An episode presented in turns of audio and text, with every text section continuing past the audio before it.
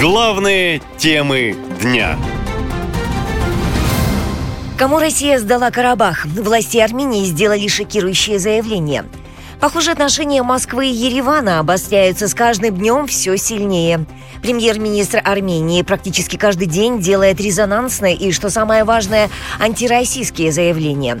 Все началось с угрозы выйти из ОДКБ, главного детища Владимира Путина. Продолжилось анонсом учений со странами НАТО.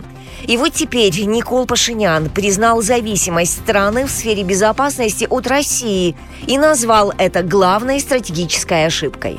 Архитектура безопасности Армении на 99,999 была связана с Россией, в том числе и в сфере приобретения оружия и боеприпасов. Но сегодня, когда Россия нуждается в оружии и боеприпасах, понятно, что даже если бы она захотела, Российская Федерация не смогла бы обеспечить потребности Армении в сфере безопасности.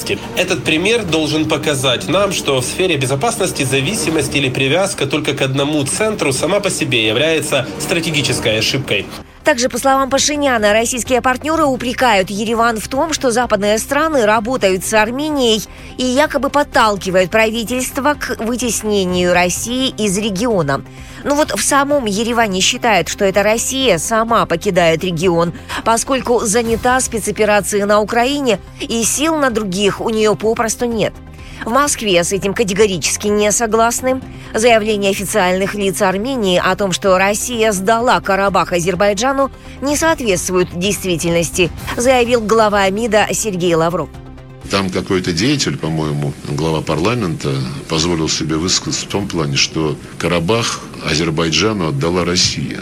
И он сослался на то, что Карабах был отдан России и Азербайджану, когда Путин, Пашинян и Алиев подписали 10 ноября 2020 года первую трехстороннюю договоренность. Это абсолютно не соответствует действительности. Там вообще ничего не говорится про статус Карабаха. И на тот момент все три лидера исходили из того, что по этому статусу предстоят еще дополнительные переговоры. На днях власти непризнанной Нагорно-Карабахской республики не разрешили ввести гуманитарную помощь из России через территорию Азербайджана. Хотя на прошлой неделе такая договоренность была, ведь уже несколько месяцев в Карабахе обостряется настоящий гуманитарный кризис. Вообще на территорию Нагорного Карабаха претендуют и Армения, и Азербайджан. До недавнего времени большую часть Карабаха контролировала непризнанная Нагорно-Карабахская республика, которую поддерживала Армения. По международному праву эту территорию считали частью Азербайджана.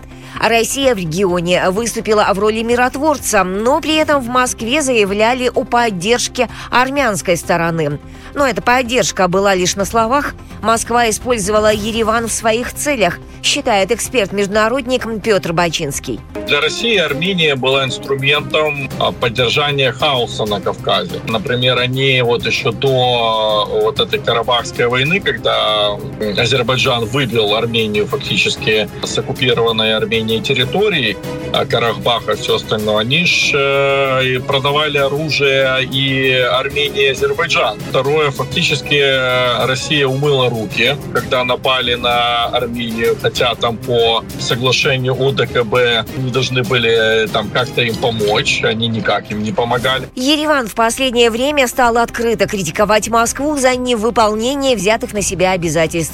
А последнее событие – визит жены премьер-министра Армении в Киев, передача Украине гуманитарной помощи и военное учение с Соединенными Штатами говорят о том, что Россия теряет союзника, говорят эксперты.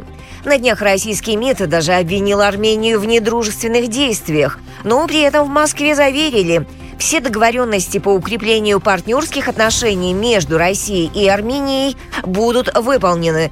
Впрочем, в Ереване снова не согласны. Наша лента.ком.